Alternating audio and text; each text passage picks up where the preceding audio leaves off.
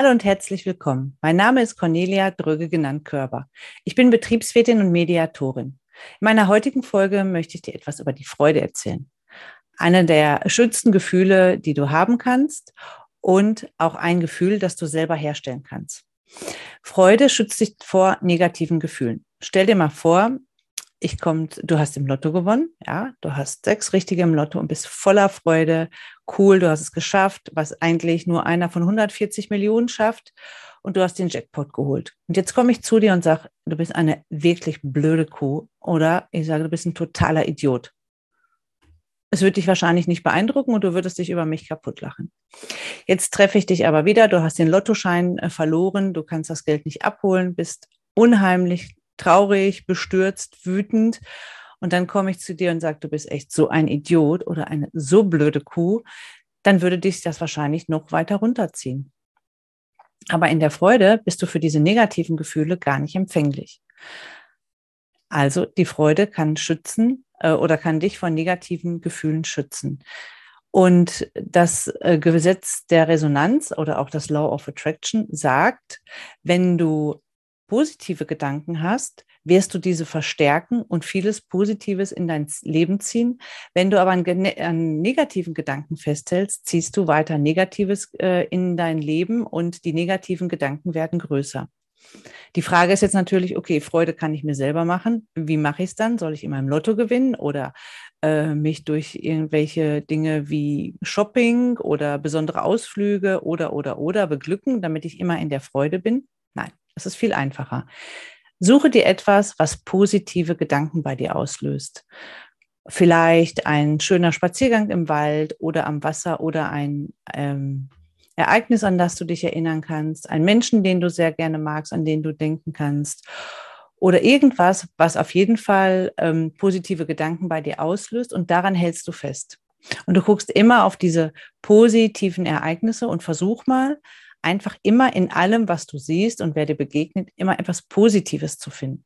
Das führt dann dazu, dass du immer positiver wirst, die positiven Gedanken werden größer und natürlich wirkst du dann auch auf dein Umfeld sehr positiv und wirst natürlich dort auch das wieder gespiegelt bekommen.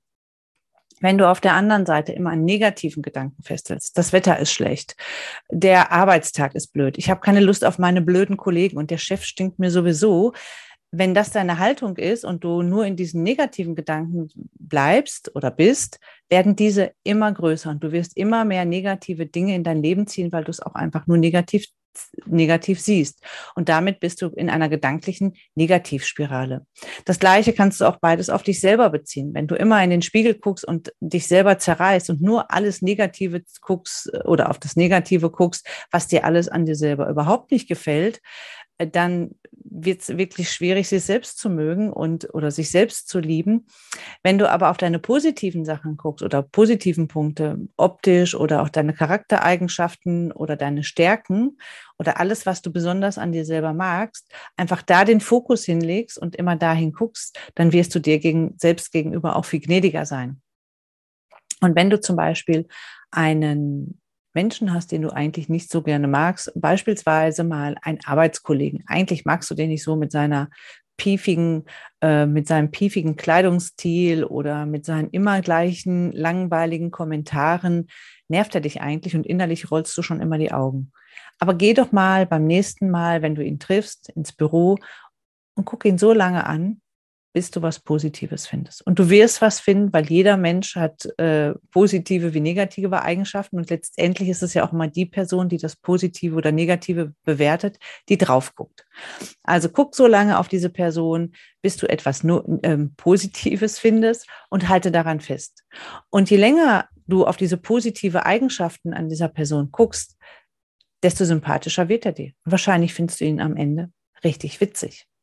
Und kannst auch natürlich, wenn du deine positive Sicht auf diese Person stärkst, ähm, die negativen Dinge vielleicht ignorieren oder vielleicht findest du sie gar nicht mehr so negativ und wirst eigentlich gnädiger und kriegst die Erkenntnis, eigentlich doch ein total netter Mensch. Warum habe ich den immer so negativ gesehen?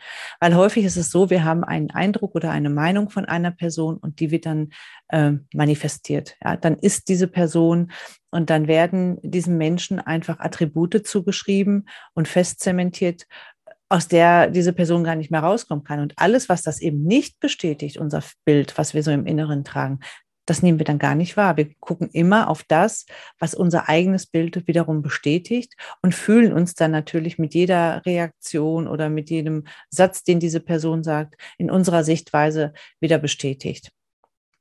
Das ist eben unsere eigene Realität, die wir uns auch dahingehend geschaffen haben.